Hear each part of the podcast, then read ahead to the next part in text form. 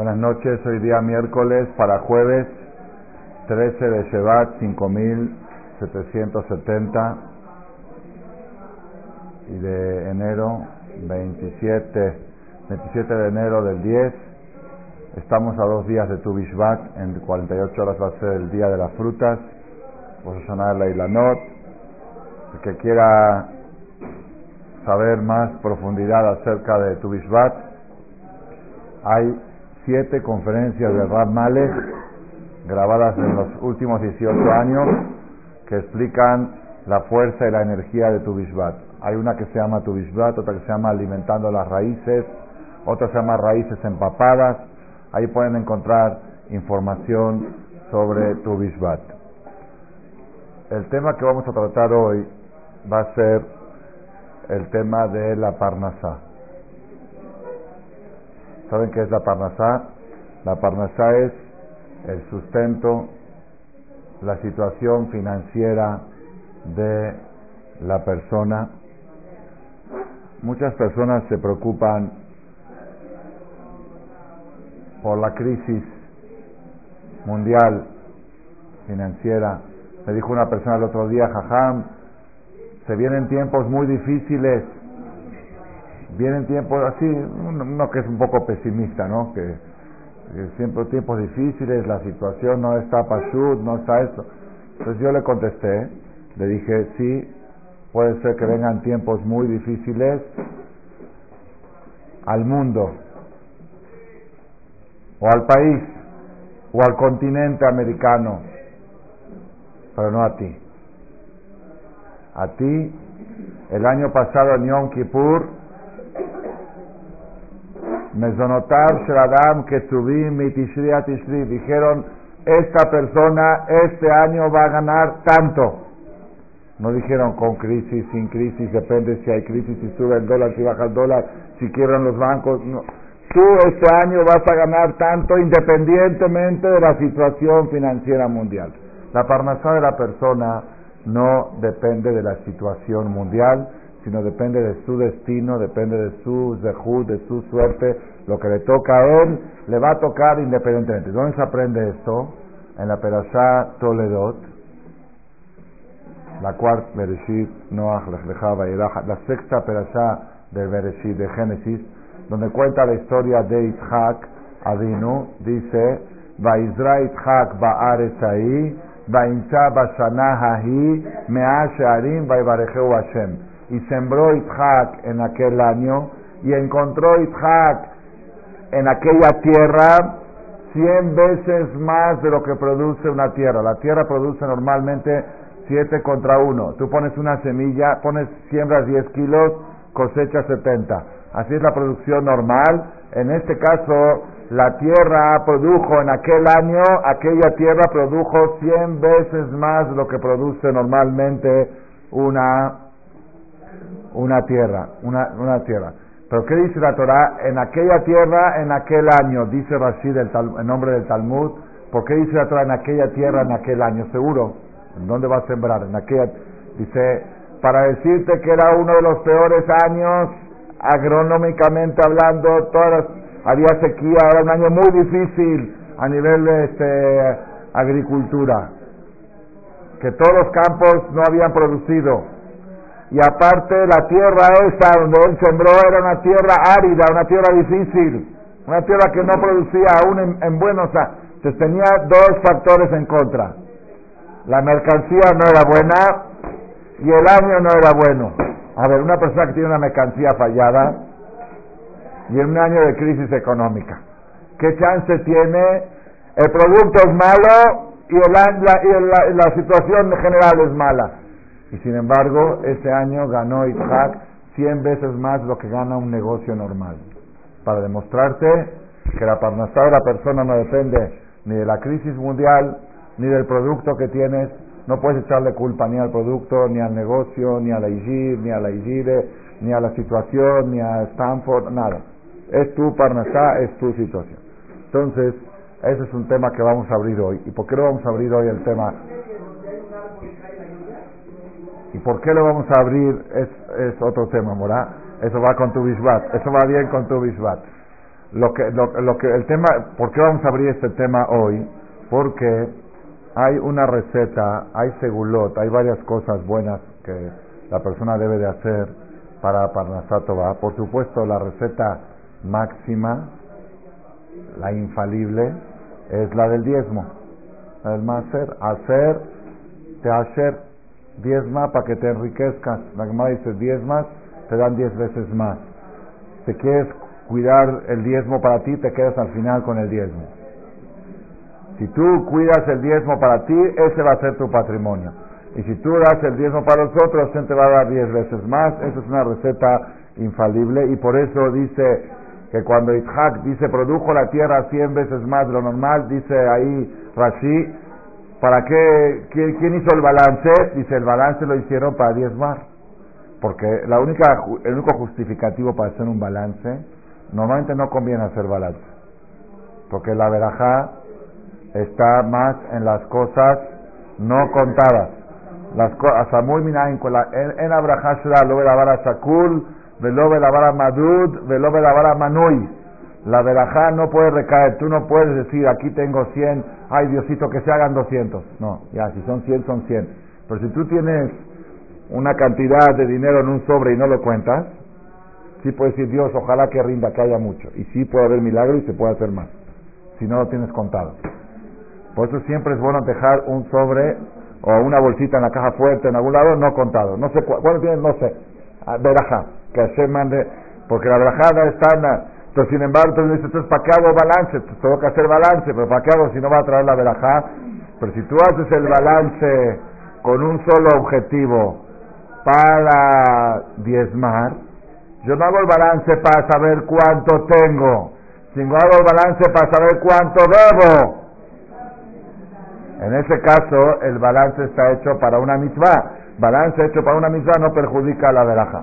Entonces, la primera receta es la famosa, la conocida, es el diezmo, y ahí se la pueden escuchar en una conferencia que se llama Acércate a un buen socio. Esa conferencia, Baruch Hashem, ha salvado a muchas personas económicamente.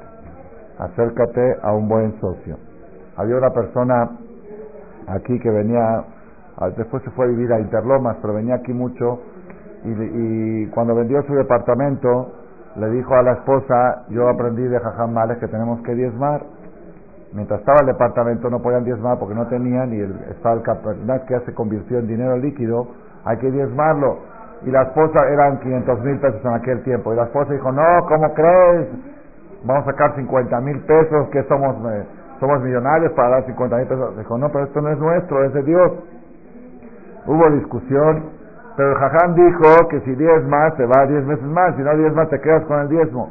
Después de un año me habla por teléfono la señora, confesando, dice mi marido hace un año me exigió que diezmemos y yo no lo dejé y ahora nos quedamos con 50 mil pesos de los 500. ¿Qué tengo que hacer? Le dije, si quieres que esos 50 te duren, diezmas. Es que así trabaja el Israel. Dice, no, si antes cuando tenía 500 no diezme, ahora que ya perdí todo, encima voy a diezmar. Si eres inteligente, porque el diezmo no le haces un favor a Dios, le haces un favor a ti mismo. Entonces, si ves que la, Gemara dice, si la persona ve Senehasav, Mitmaatim, Beoljin, que sus bienes están reduciendo, cuando uno que está perdiendo por acá y perdiendo por allá, inmediatamente que tiene que hacer? Solución inmediata, diezma.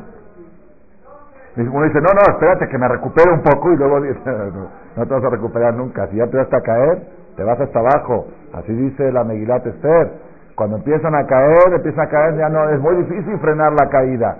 Si, lo primero que tienes que hacer, lo primero que tienes que hacer cuando hay situaciones difíciles económicas, decir, Maser, Maser, a ver diezmo, a ver, se de acá por acá, se de acá por allá. Voy a cancelar este viaje que tenía, pensado porque me va a costar 20 mil dólares, y voy a diezmar. ¿Qué hace la gente? Justo al revés. Justo al revés. Lo primero que reducen cuando hay situación difícil, ¿qué es lo primero que bajan? Bájale ese donativo a esa yeshiva, baja el donativo a otra yeshiva. Cuando se puede, se puede, pero ahora no se puede. Si supieran que la terapia funciona inversamente, yo no tengo experiencias personales mías, cuando me equivoqué y actué mal con mi diezmo, me quedé con el diezmo y tengo experiencias también de otras personas que también cometían ese error y otras personas que se agarraron a tiempo y dijeron, Rabino, haga una auditoría ahora mismo, hicimos un contrato firmado y mashallah van subiendo y subiendo y no paran de subir y cada vez vienen con su diezmo, lo reparten en muchas partes, aquí también traen por el Zehud. Entonces, primer receta, primer receta de Parnasato va es, es diezmar, diezmar. Para cuando un árbol no produce bien frutos, un árbol de naranja, por ejemplo, te tiene que dar, por ejemplo, 200 kilos de naranja al año, naranja dulce, y de repente te está dando 20 kilos, 30 kilos. Y dices, ¿qué, qué te dice el jardinero? Hay que podarlo. Lo podas, eso hace que salga más. Entonces, eso es podar, más es podar, podar el campo para que el, para que el árbol dé más frutos. ¿Eh? pero hay una receta, otra receta para Parnasá. Esa, esas recetas a todos los comerciantes les gusta hacer segulot para Parnasá. La segulá del hacer no les gusta. Las demás segulot. Entonces vamos a decir otra que no cuesta. ¿sí? Una, una receta es leer la perashá del man. La perashá del man se encuentra en Génesis, capítulo 16. Muy bien, Morá. En la perashá de la próxima semana. Y por, ese, por eso escogí hablar de este tema porque es la perashá que se va a leer la semana próxima. Es una receta leer la perashá del man. En realidad la receta es todas las mañanas después de Shachrit, el que puede. Cada día o cuando uno tiene una cita importante de negocios o algo, leer la perashá del man del capítulo 16. Todo el capítulo 16 del Génesis habla del man. ¿Qué es el man? El pueblo de Israel estaban en el desierto, después de haber cruzado el Mar Rojo, ya se habían salvado del enemigo de Egipto, se hundió Paró y todo su ejército, ya no tienen preocupación de esclavitud, pero y se les acaba la matzá, la matzá les duró 30 días hasta el Omer. De Pesach al Agba Omer duró la matzá. Se les acabó la matzá y dijeron, no sé qué vamos a comer. Moshe, somos 3 millones de personas, 600 mil adultos y 2 millones 400 mil niños, más otras 600 mil mujeres, ya son 3 millones 600, más 3 millones de Goim que se incorporaron a ellos, eran también 3 millones, son 7 millones de personas que iban, se, oye fácil, 7 millones. Si yo ahora estoy pensando en el viaje que voy a viajar para Pesa, nos invitaron en, España a dar unas conferencias con toda la familia. Estoy pensando en la escala. ¿En la qué? ¿La propaganda? Sí. Pesaje en Marbella, en Marbella, España, para los que pueden, los que quieren, va a estar ahí el Rabanillar y va a estar un servidor con, la con las respectivas familias, van a haber conferencias y va a ser un Pesaj de lujo en uno de los mejores hoteles de España, en el norte de España, cerca de Gibraltar, de Málaga, de todas las playas ahí. Sí, va a ser cacher todo 100%, por supuesto, si no, no podemos ir. Y este, vienen gente de todas partes del mundo. Si quiera ir, que se, ahí está la información ahí afuera para, para checar los datos. Es un poquito, es un, es un poquito caro, pero supongo que es uno de los viajes que merecen ser pagados porque aparte del beneficio material que dicen que es muy bonito, va a haber beneficio espiritual de las conferencias que van a haber y de todo el ambiente del ceder de Pesach, familiar y todo lo que se va a hacer. Bueno, amén. Pero ¿por qué les digo esto? Tengo ya una semana tratando de hacer la reservación y todo el tiempo la preocupación que pienso es ¿Qué voy a hacer en la escala que voy a estar en Madrid, a Málaga, que me toca porque vengo de Israel, vamos a ir primero a Israel, de regreso de Israel, y me tengo que estar ahí 6, 7 horas? ¿Qué les voy a dar de comer a mis hijos en esas 6, 7 horas? De, que, pero venimos ya de las 6 de la mañana, hay que llevar desayuno, hay que llevar comida, y no hay coche, y estoy en el aeropuerto de Madrid, y si bueno, si voy por París, entonces en París no hablo español, y es peor, hablan, entonces mejor me voy por Madrid, me voy por acá, Toda la preocupación que tengo yo en el viaje ese, nada más por las 12 horas que voy a estar viajando, es que le voy a dar de comer a mis 10 hijos en este lapso. Ah, en Israel sí, pero de Israel hasta que llego yo a Marbella, desde que salgo de puerta de casa hasta que llego al puerta del, del hotel, 12 horas. entre una escala, porque es escala, hay que llegar dos horas antes en Israel, pasar seguridad, con 15 maletas, todo lo que... Entonces me, preocupa que si mis hijos me dicen, papi, tengo hambre, ¿qué les doy? Pues es lo que dice, todas de espesa. El Pesach que les dan. El Pesach, el Pesach no se puede, no se puede llevar jamón, no se puede llevar galletas, todo un relajo. Bueno, Bekichur, Rabotai, el pueblo de Israel eran, no eran 10 personas, eran 7 millones de personas en la escala, una escala que se llama desierto, que no hay ni siquiera un puesto de frutas a comprar una manzana y una naranja. Y vienen con Moshe y le dicen, Moshe, ¿Cuál es el plan? Ya se nos acabó la matzá que traíamos, duró 30 días, ¿cuál acabó? Que no se quejaron 30 días. Mientras había matzá no nos quejamos. Pues ya se acabó la matzá que sacaron de Mitraim. ¿Y ahora qué hacemos, Moshe? ¿Qué le contestó Moshe? ¿Cuál es el problema? Déjeme preguntarle a Dios. Preguntarle a Dios. Imagínese una mujer que le diga a su marido, ¿me puedes dar dinero para comprar cornflakes para los niños, para desayunar? No hay nada en la cena, nada, nada. El marido dice, déjame ir al Knis, preguntarle a Dios a ver de dónde, ¿Qué Dios es Dios? Señor, a mí me traes la me tienes que traer la comida. Moshe dijo, déjame preguntarle a Hashem. Subió que preguntó a Hashem. Hashem dijo, no se preocupen. No se preocupen. Están dudando de mí.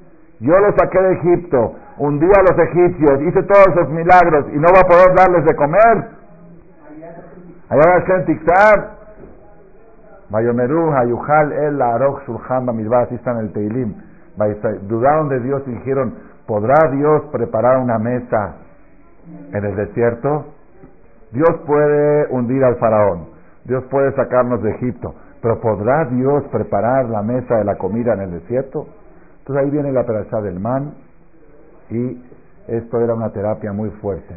Y esta perashá del man, 40 años, 7 millones de personas se alimentaron día a día del pan que caía del cielo.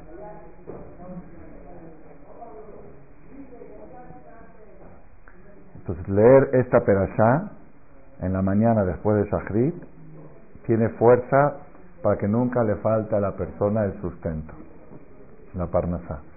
Especialmente verlo esta semana y especialmente, ya pasó, fue el día de ayer martes, que lo publicaban, mandaron por internet el que recibió email y mi esposa Mago se encargó de hablarle a los que alcanzó a hablarles, era bueno leerlo el martes de la Perashat de Salah, que fue ayer, porque el martes es día bueno siempre para Panasá, escrito dos veces. Bueno, pero en la segunda que está escrito el martes, de todos modos, toda esta semana, digan a sus maridos y también las mujeres, porque la mujer es la que trae la Parnasá a la casa, a través de ella llega la Parnasá del marido, que es bueno leer. Aquí les preparé el librito de la Perashá de Salah, los que alcancé a sacar de la bodega, que ya se están agotando porque estamos sacando la, otra edición. Y acá tienen el Éxodo capítulo 16 y dice que esta semana la segula es leerlo con traducción. Todo el año leerlo en hebreo. Dice con Targum, así se con Targum. Y Targum puede ser el español, también se puede considerar una traducción para Parnasatova. Entonces, Rabotai, la receta de la Parnasá es leer esta perashá. Pero yo creo que no solamente leer, sino tratar de analizar y entender los puntos, los mensajes que acompañan a esta, a esta perashá. El man tenía varios, varios puntos. Un punto era de que la persona tenía una ración la ración era Homer, la se supone que Homer son 3 kilos, suponiendo no sé cuántos en kilos exacto, Asirita de Fa, 3 kilos de man por cabeza. Si tú tienes 10 personas en tu casa, llevas 30 kilos. Si tienes, pero había unos que iban y decían, pues me llevo 35. Llegaban a la casa, contaban, había 30. Otro decía, ya me da flojera, yo, yo con 20 me arreglo. Yo no somos muy comelones, somos flacos en la familia, no somos de mucho comer. Llegaba a la casa, contaba, había 30. Si Dios dijo 3 kilos por cabeza, esa es la ración que necesita la persona, ni más ni menos. Era una, una terapia que tenía el man. La otra terapia que tenía el man, vino Moshe y les dijo, prohibido guardar para mañana. Espérate, antes, antes que siga esto. Ustedes dijimos que la ración eran 3 kilos por persona, pero ¿por qué era esa ración?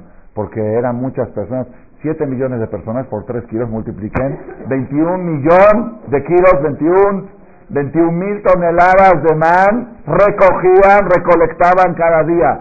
¿Y por qué tenían que ser con ración? Porque uno dice, ah, porque son tanta gente, pues como en Rusia, que te dicen un kilo de azúcar. No, dice la Torah que el man caía diez veces más de lo necesario. Después que recolectaban todo, sobraba, si ellos nada más recolectaban el 10% de lo que había. El man caía así, era como una especie de nieve, caía, ellos recolectaban y después el 90% quedaba, venía, calentaba el sol, se derretía y se hacían ríos y lagos de agua. Así está, eh, de Hama Shemesh, más, calentaba el sol y se derretía todo el man que quedó en el desierto. Quiere decir, la, razón por la cual Dios les prohibió tomar más de tres kilos por persona no era por escasez, no era por limitación, no era para dejarle al otro, para compartir, porque había sobrante, era para educación de fe. Tú lo que necesitas son tres kilos, llévate esos tres kilos. Y con esto te vas a arreglar y esto es suficiente. No te lleves ni más ni menos. Esa es una, una terapia. La segunda terapia, viene Moshe, dice, y cuidadito con guardar para mañana. Ish alioter mi menú advoker. No se guarda para mañana. Moshe, ¿y mañana qué vamos a comer? Pues otra vez va a caer mal. Oye, ¿y si a Dios se le olvida un día? Si se le pasa, a veces quizás Dios va a estar muy ocupado mañana y no va a tener tiempo de mandar el man y me voy a morir de hambre, voy a estar en ayunas y mis hijos van a morir de hambre. Déjame guardar un poquito en la alacena. Prohibido. Azur, era prohibición. Velosa hubo el Moshe, hubo personas que no hicieron caso, unos que sí, pero unos que no. Y guardaron. Dijeron, le dijeron, no digas a nadie, mira, el jajam dijo que no hay que pensar en mañana. Pero nosotros, el jajam es en el knis. En el knis la, la fe se oye muy bien. Pero aquí la alacena es la alacena y el refri es el refri y la realidad de la vida es la realidad de la vida. No podemos, una cosa es la teoría y una cosa es la práctica. No digan nada, vamos a esconder 15 kilos de man por si mañana no llega a caer, no nos morimos de hambre y hombre precavido vale doble. El que sabe prevenir las cosas vale doble. ¿Qué pasaba?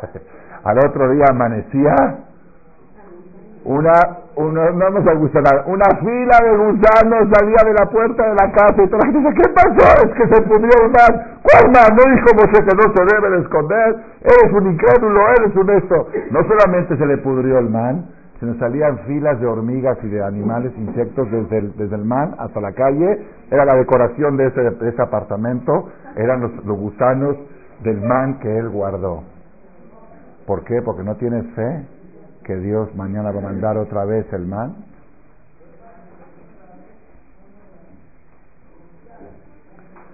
Entonces dice la Gemara,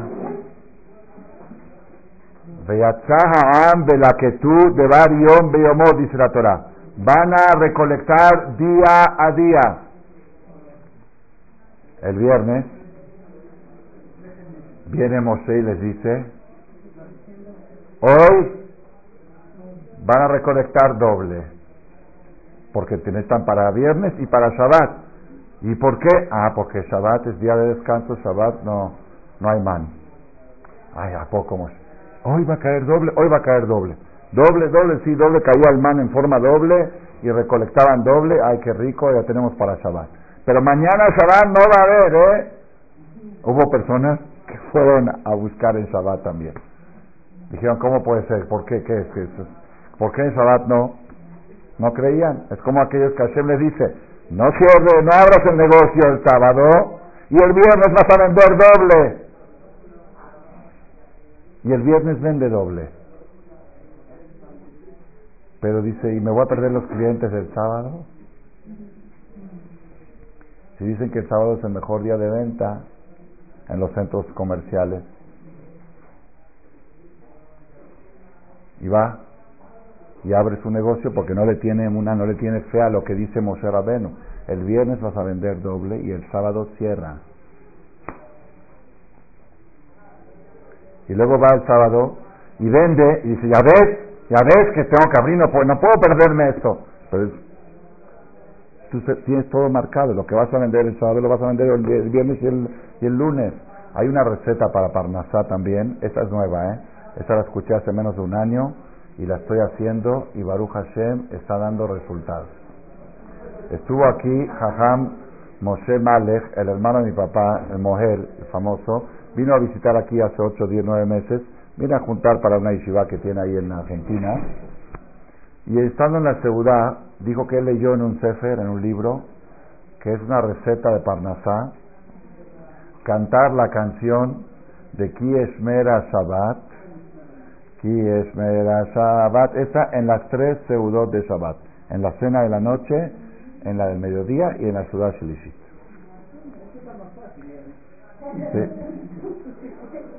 Y él, él no explicó por qué, dice, él lo vio en un sefer. No explicó por qué, pero yo expliqué esa canción, la compuso Rabbi Abraham Eben Ezra.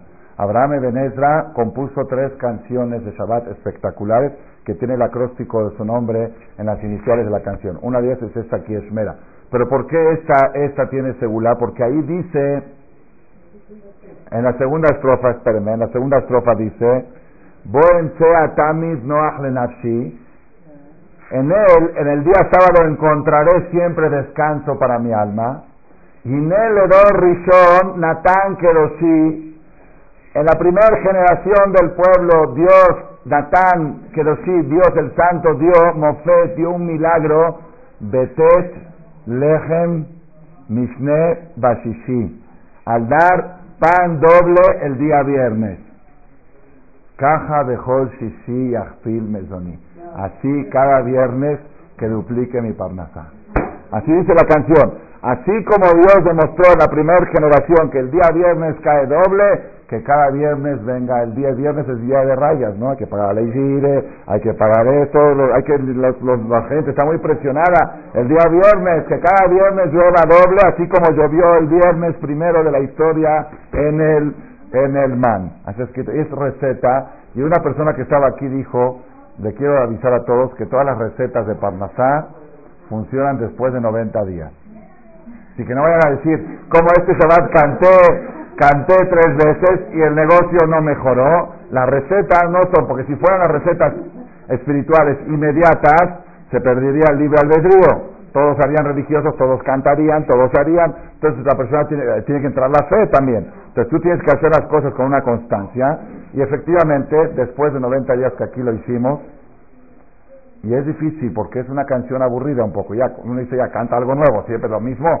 Entonces yo la verdad yo sí cantaba esa canción, pero no siempre, a veces en la noche, a veces en el día, desde que lo dijo el Jajam Shemales, lo estoy cantando en las tres seudos. Después hace como dos meses estuve en Polanco Shabbat con toda la familia de mi esposa, estuvimos ahí un encuentro familiar y les dije, estaban todos cotorreando, platicando, me paré y dije, la botada hay una seguridad y vamos a cantar y en la mañana otra vez, y luego uno de mis concuños me mandó por me que buscó por internet, me, mandó la referencia donde está escrito esa segula, que cantar tres veces Kiesmera Shabbat en las tres seudot de Shabbat trae Parnasatova. Y explicación del Jajam Malek relacionado con esta conferencia. ¿Por qué esa canción, si hay tres canciones de Benezra, por qué esa canción específicamente tiene fuerza de Parnasá? Porque ahí dice que Dios mandó el milagro el primer viernes de la historia del pueblo y así cada viernes que duplique mi parnasá. Entonces el leje mishne, el pan doble del viernes aquel, trae verajá cada viernes para la casa del Yehudi. ¿Ok? No les digo que me hice millonario, no les digo que me hice millonario, pero sí, lo que quiero que sepan, Parnasátova es una cosa y riqueza es otra. Parnasátova quiere decir tranquilidad financiera, estabilidad que está uno estable, que las cosas están estables, que no hay presión. Eso es Parnasato, ¿va? Eso, Baruch Hashem, he visto después de esa segulá de los 90 días. Siempre, siempre sin dejar el máster. Siempre sin la receta primera, como ya les dije antes. El máster es Kodesh Kodoshim. La de Kieshmera Shabbat. Bueno, está. Sí, porque la cantaban en español.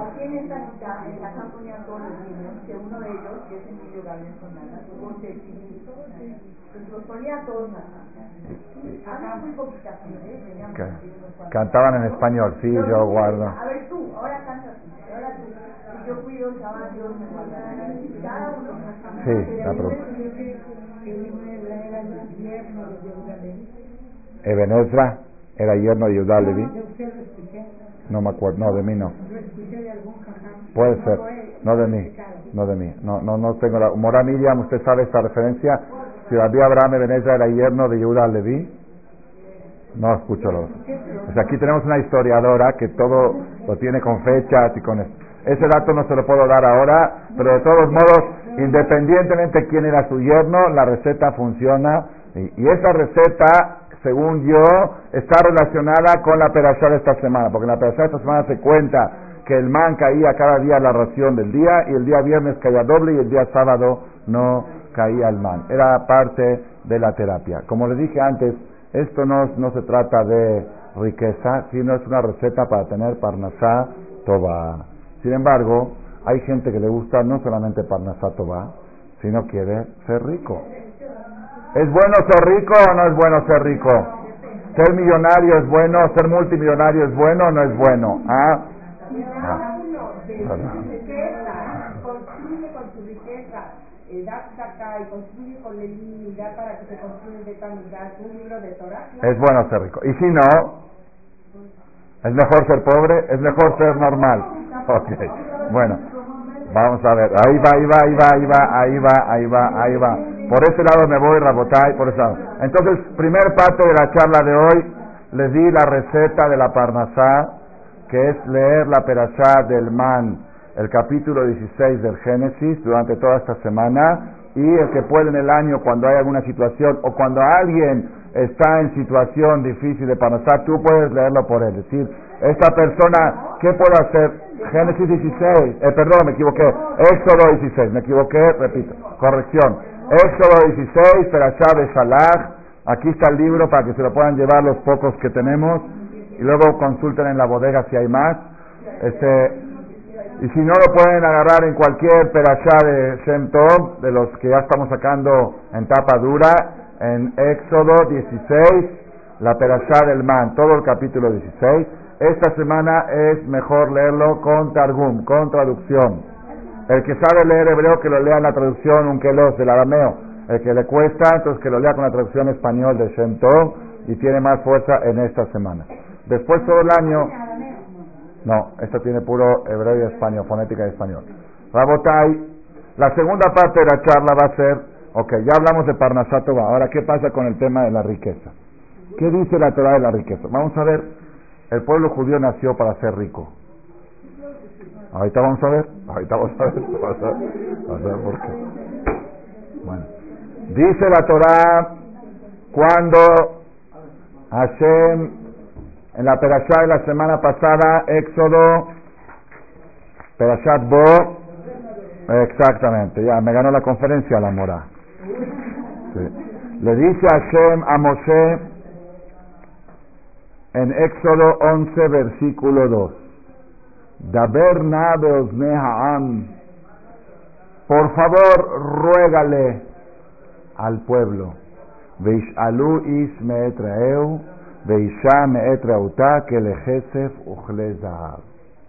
que pidan prestado a los egipcios, a sus vecinos, a sus compañeros egipcios, cada hombre a su compañero y cada mujer a su compañera. ¿Por qué no dice el hombre a su compañera? Porque el hombre no puede tener compañera.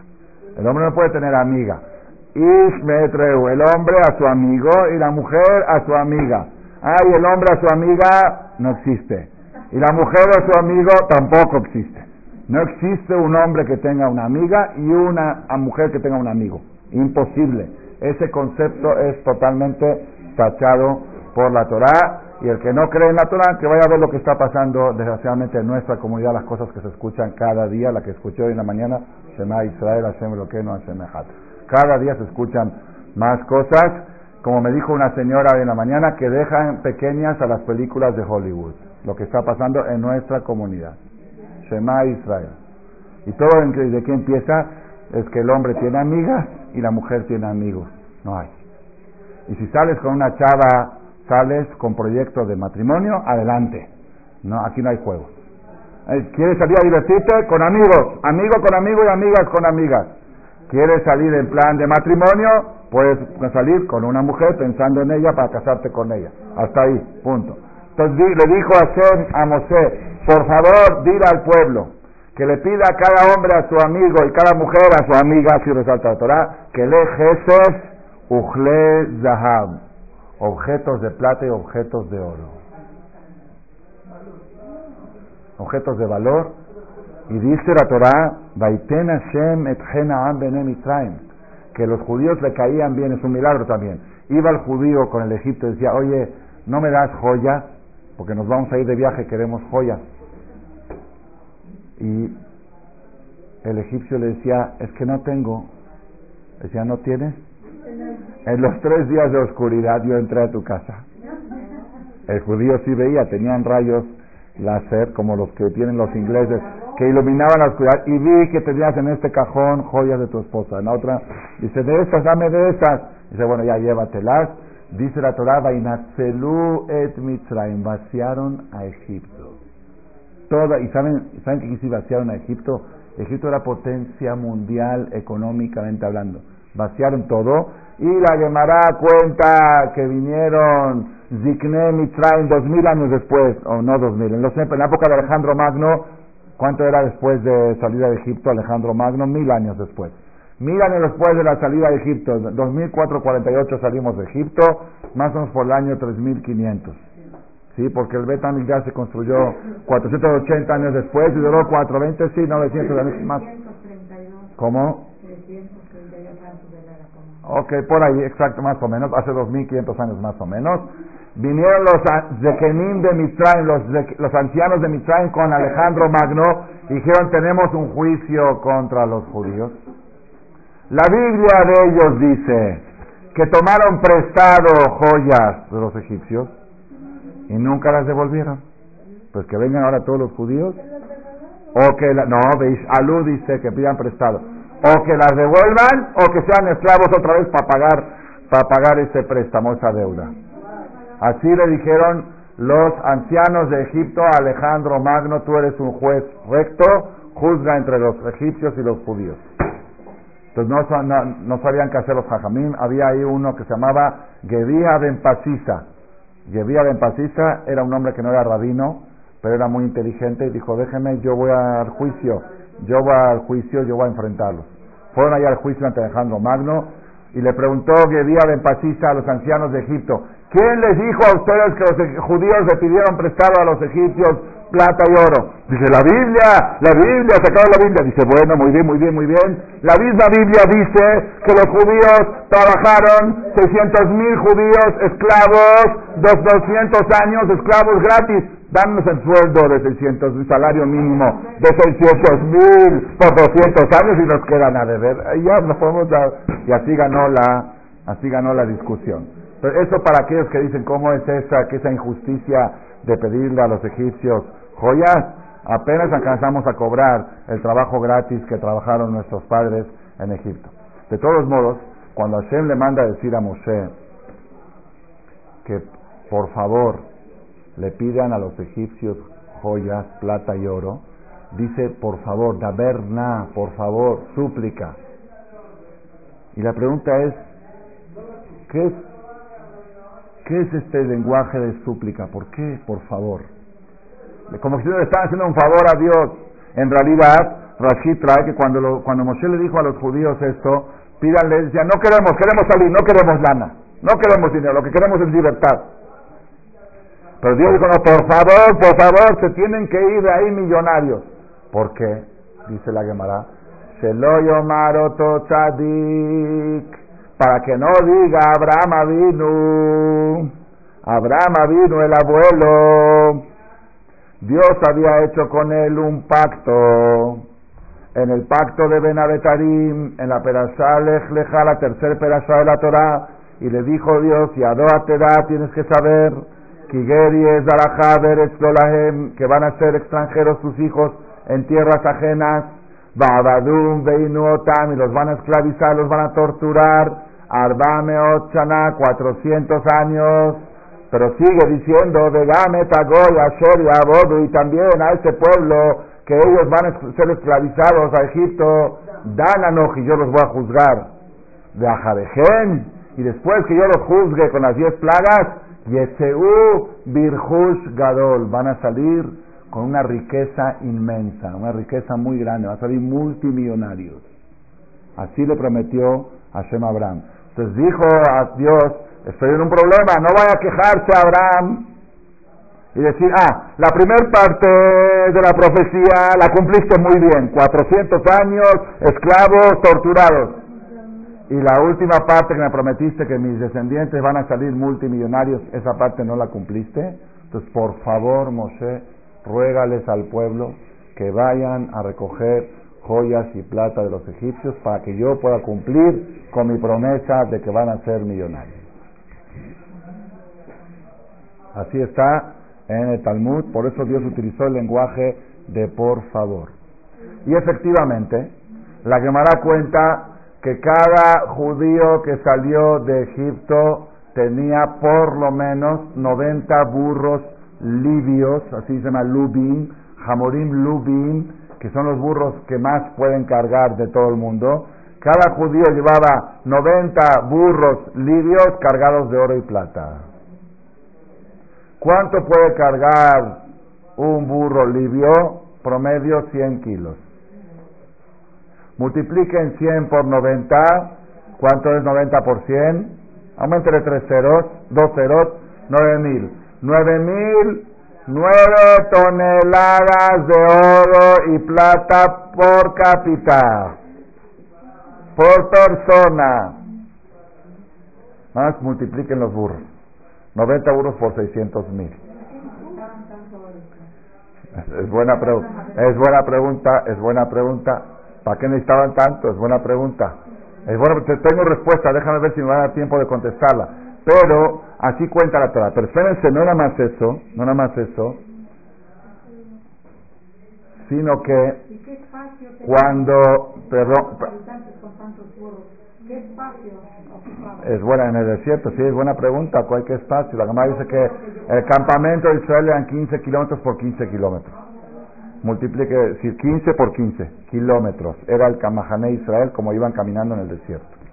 15 kilómetros. Yud Bet Mil al Yud Bet Mil. 12 mil, el mil de la Torah es un, kilo, un, kilómetro 200, 1200 metros es el mil de la Torah. Entonces 12 mil más o menos 14, 415 kilómetros por 15 kilómetros era la superficie la, la que iban caminando todos los Yehudim con sus pertenencias. Botella pero dice la Gemara que eso fue cuando salieron de Egipto, pero cuando llegaron a Yamsuf, cuando llegaron al Mar Rojo, el faraón quiso convencer al pueblo que salgan, a los soldados que salgan a perseguir, los soldados no querían, decían después de todos los golpes que recibimos, vamos a salir a perseguir a estos. El faraón que hizo abrió todos sus tesoros, los tesoros reales, ¿no? Lo otro era dinero particular de la gente, lo que se llevaron. Pero ahora los tesoros del gobierno, los tesoros que había acumulado Yosef Achadik en los siete años de hambre, cuando todo el mundo venía a comprar comida y daban oro por trigo. Esos tesoros del gobierno. Paró, abrió sus tesoros y dijo, todos los soldados que entren y se pongan joyas encima de ellos, todo el que va a perseguir a los judíos, lo que, lo que tiene puesto es de él. Y el botín de lo que vamos a recuperar de los judíos también va a ser de cada soldado en particular. Vamos a matar a los judíos y recoger todo el botín y cada quien se va. Entonces los motivó con la lana y se fueron carruajes llenos de plata y oro de Egipto, de todo, todo, todo. Ahora sí vaciaron toda la bodega real del gobierno de Egipto a perseguir a los judíos. Cuando se hundieron todos en el mar, el mar escupió para afuera todo eso y dice la Gemara que lo que habían sacado de Egipto los judíos era así frente a lo que tomaron ahí. Era mucho más el botín del Yam Suf, mucho más que el botín de la salida de Egipto.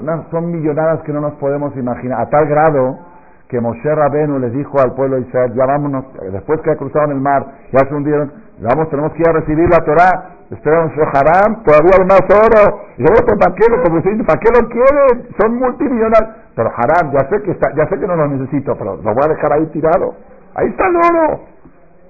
Moshe tuvo que jalarlos a puerta y sacarlos del Yamsus, no se querían ir, porque no terminaban de juntar, de acumular. Eso para cumplir cuando Dios manda, verajá, no hay límite. Advelida y hasta que se cansa uno de tanta, de tanta verajá. Y por eso hay una receta que poca gente la sabe. Poca gente la sabe. Y solamente los alumnos del Ram Malek, los asiduos a escuchar sus conferencias y sus CDs, la pueden saber. Cuando es el primer día de Pesach y el séptimo día de Pesach, comprar la Petijat Aejal, la apertura del Sefer, del primer día de Pesach y del séptimo día de Pesach. Porque ahí, cuando se abre el primer día del Sefer, hay un rezo que se dice. Y ahí dice, así como cuando salieron nuestros padres de Egipto el día de hoy, se hicieron multimillonarios en un, en un minuto, también tú, Dios, llena nuestras manos de tu bendición, me el matenot y aleja. Y el día de Kiryat Sus también, y ahora se me ocurrió, no se había pensado, es muy probable que este Shabbat también conviene abrir la petija de Lejal porque tiene Kiryat Sus y tiene lo del man, eso no lo había pensado. ¿Por qué no había pensado? Porque en el no hay un texto especial que se lee cuando se abre el Ejal en Shabbat. Pero en Pesach sí hay un texto especial que se lee y no publiquen mucho porque va a subir mucho el precio. Yo la compro, la compro cada año en el lugar donde esté. En el CNIS donde esté, yo voy y compro esa alía. Y como la gente no conoce la receta, no sube. Luego si la suben como, como Cal Nidre o como Neila, pues ya no voy a poder. ¿Ah? Aquí como yo me voy a Polanco a pasar pesa, aquí hay una persona que sí sabe y la compra cada año. Si me dice, pero no publique jaján porque luego me la suben. Bueno, Besdat Hashem. Rabotai, de todos modos. Burrotes. No burritos, no burritos, burrotes, eran burros libios.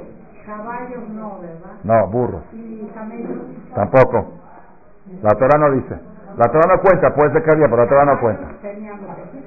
Caballos que fueron a perseguirlos se ahogaron. Sus verojebó ramabayan. Aparentemente no. No dice, no dice. Los árabes. Bueno, en la, en la Biblia no está. Tampoco no dice que no. No puede ser que sí, puede ser que no. No, no tengo referencia de que no habían camellos. el único lugar donde sí hay referencia de camellos es cuando Eliezer fue a buscar novia novia, novia para este, sí, los patriarcas. Rabotai. Entonces, ¿dónde están hoy en día? Rabotai, la pregunta es, la pregunta es, es la misma pregunta que pregunta la gente. ¿Dónde están todos los millones de dólares que le dio un amado? 50 mil millones de dólares quebró. ¿Dónde están? En alguna parte que estar. ¿Dónde? Esa es una muy buena pregunta, parecida a la pregunta suya, ¿dónde están los billones de Am Israel? ¿Ah? Y los Stanford, y bueno, esa es más pregunta, esto, esto tiene tres mil años, seguramente estarán por ahí desparramados en algún lado. Acuérdense que llegamos a, Jerusalén, construimos Jerusalén, se destruyó Jerusalén, entonces ahí hubo, hubo cosas, gran parte de la riqueza judía está en los tesoros del Vaticano, Ahí están. Lo que se llevaron los romanos cuando destruyeron el segundo templo, ahí está la menorá, y ahí están muchas cosas de oro de los judíos. Bueno, Rabotai, la pregunta, no sé si va a dar tiempo de dar la respuesta. La pregunta es, vaya a la otra parnasala de Pinto. Ok, también es contesta. Rabotai, la pregunta es, ¿por qué la señora preguntó, ¿para qué necesitaban tanto dinero? Esa es una buena pregunta, pero Va a preguntar a los millonarios que tienen tantos millones de dólares y siguen trabajando a los 80 años, de 7 de la mañana a 8 de la noche. ¿Para qué si ya tienen? Parecería como que, parecería como que no tiene límite, ¿verdad? Ok, no, la, la pregunta importante es la más importante de todas. Le dijo Dios, ruégale al pueblo, la verna, por favor, Por favor, que le pidan plata y oro a los egipcios. ¿Para qué? Para que no diga aquel sadí, que no diga Abraham vino.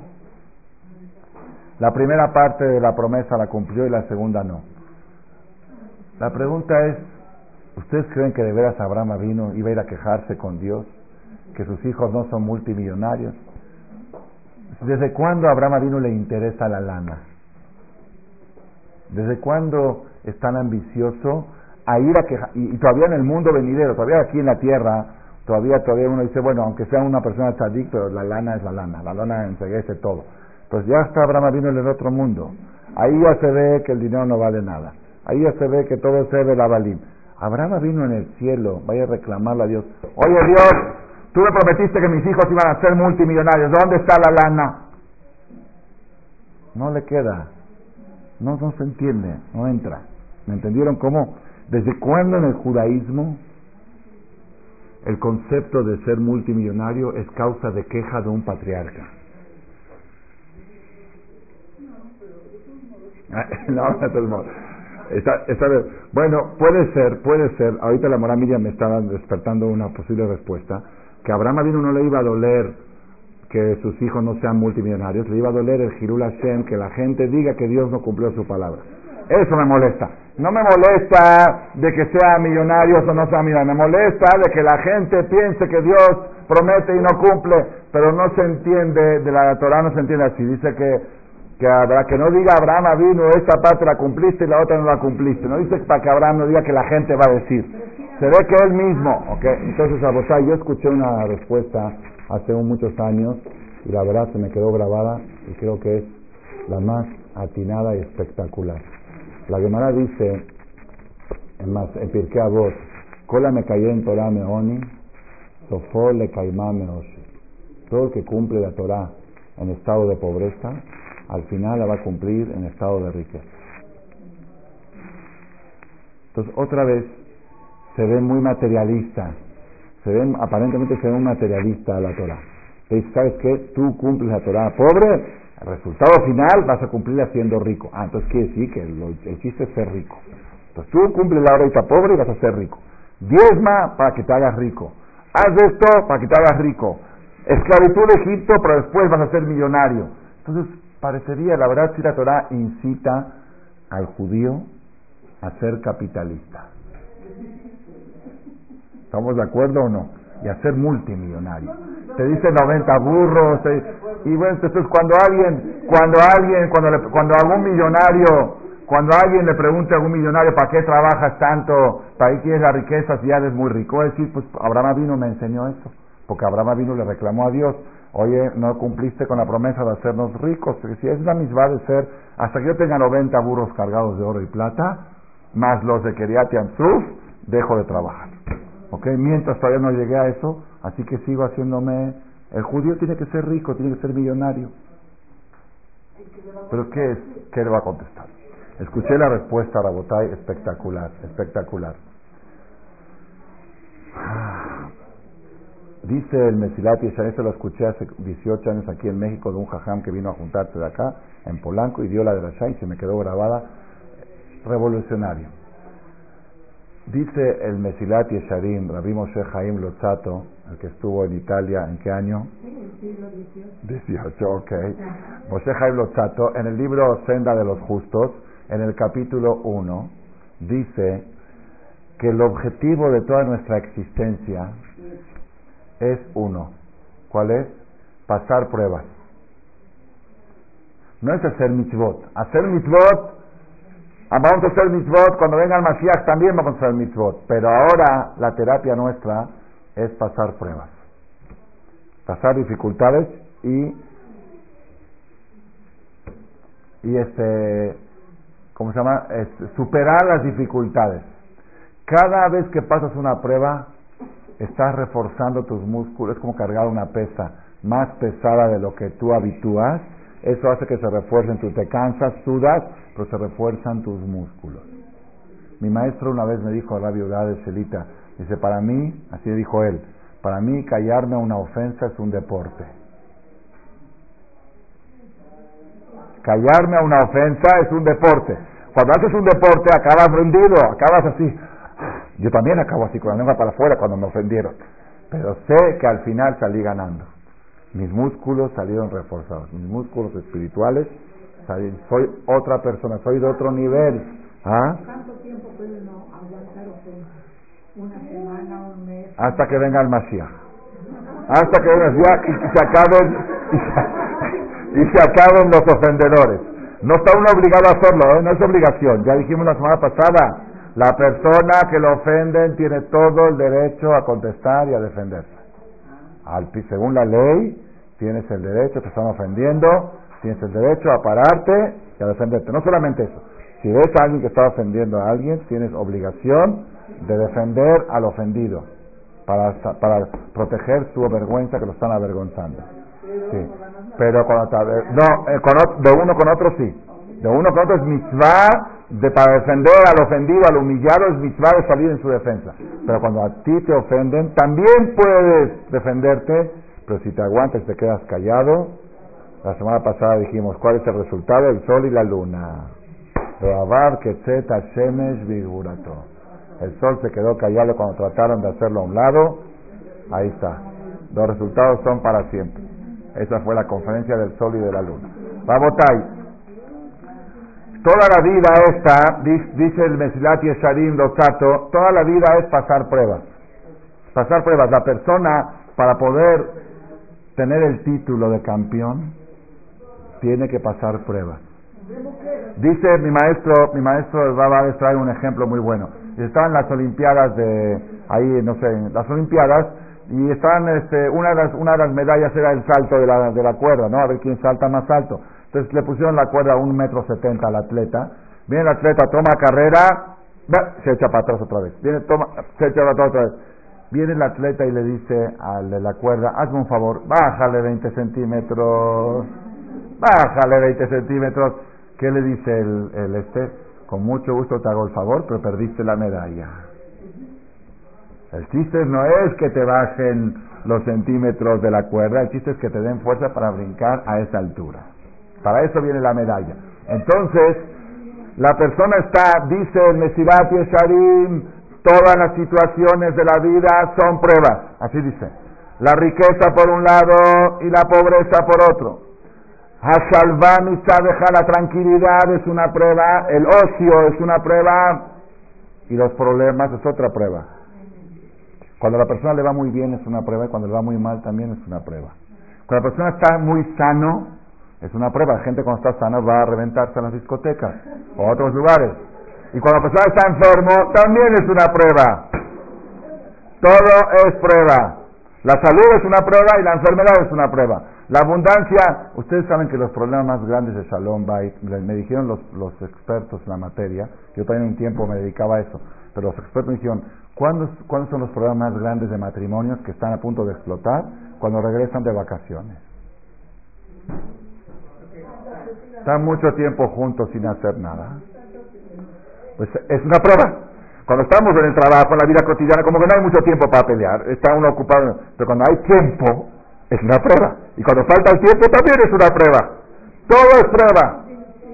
Dice, dice el Mesilat y Sharim, acá viene la novedad.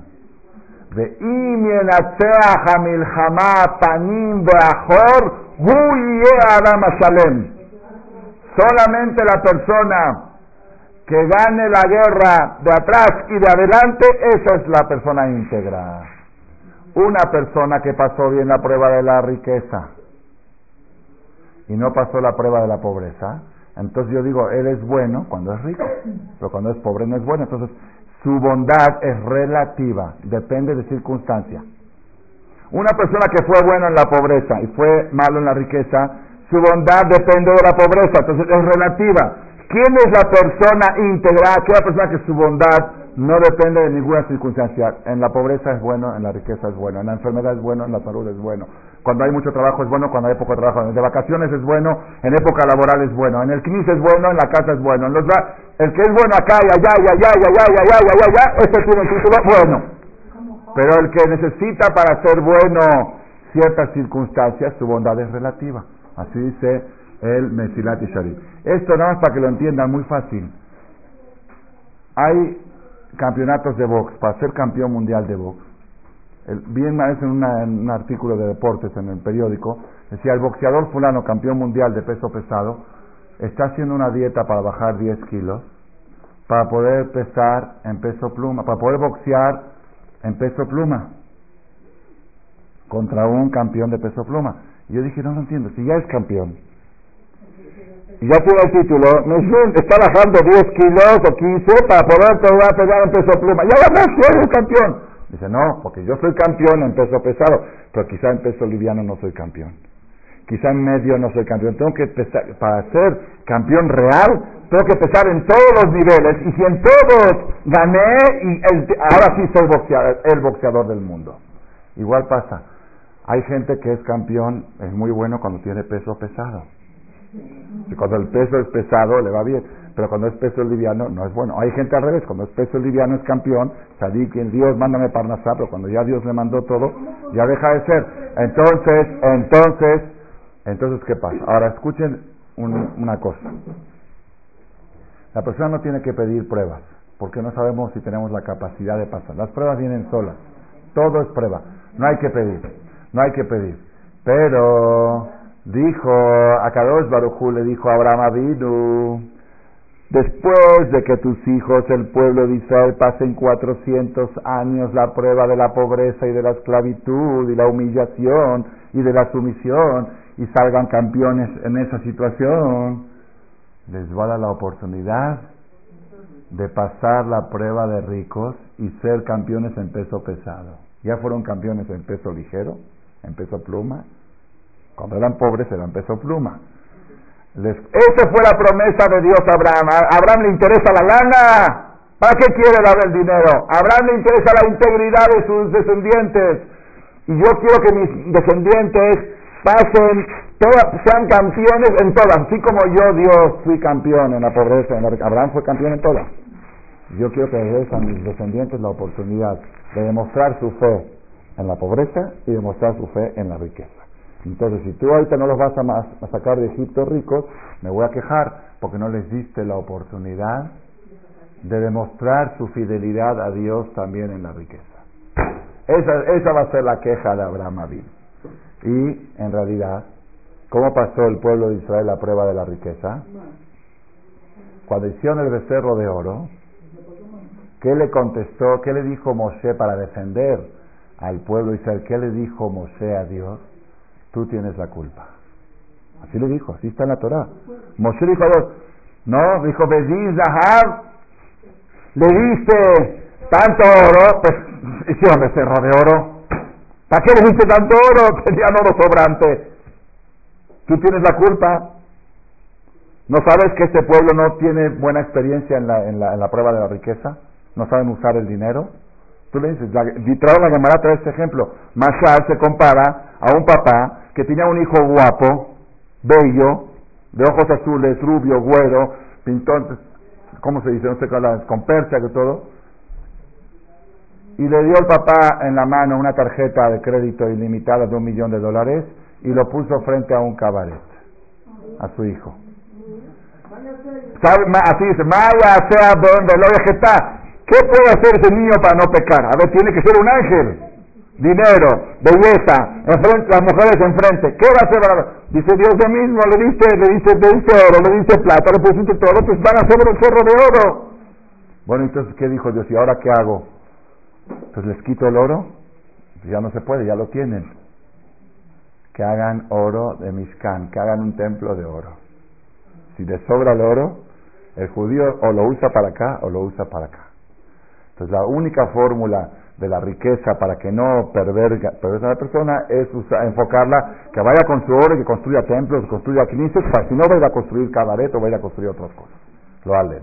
Entonces, Rabotai, ¿la riqueza es buena o es mala? Dice la Gemara, Yae, es muy fuerte esto, Yae aniutale Israel.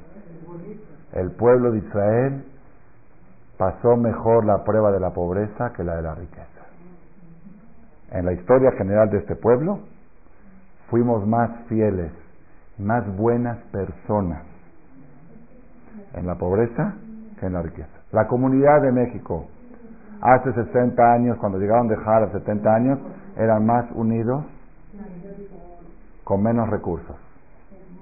Que ahora, con tantos recursos, y lo aleno, las cosas que se escuchan y cada día peor, de entre hermanos y herencias y cosas, y ese no se habla con el otro, y el otro no va a la fiesta del otro, y todo, todo por haber, por abundancia de dinero.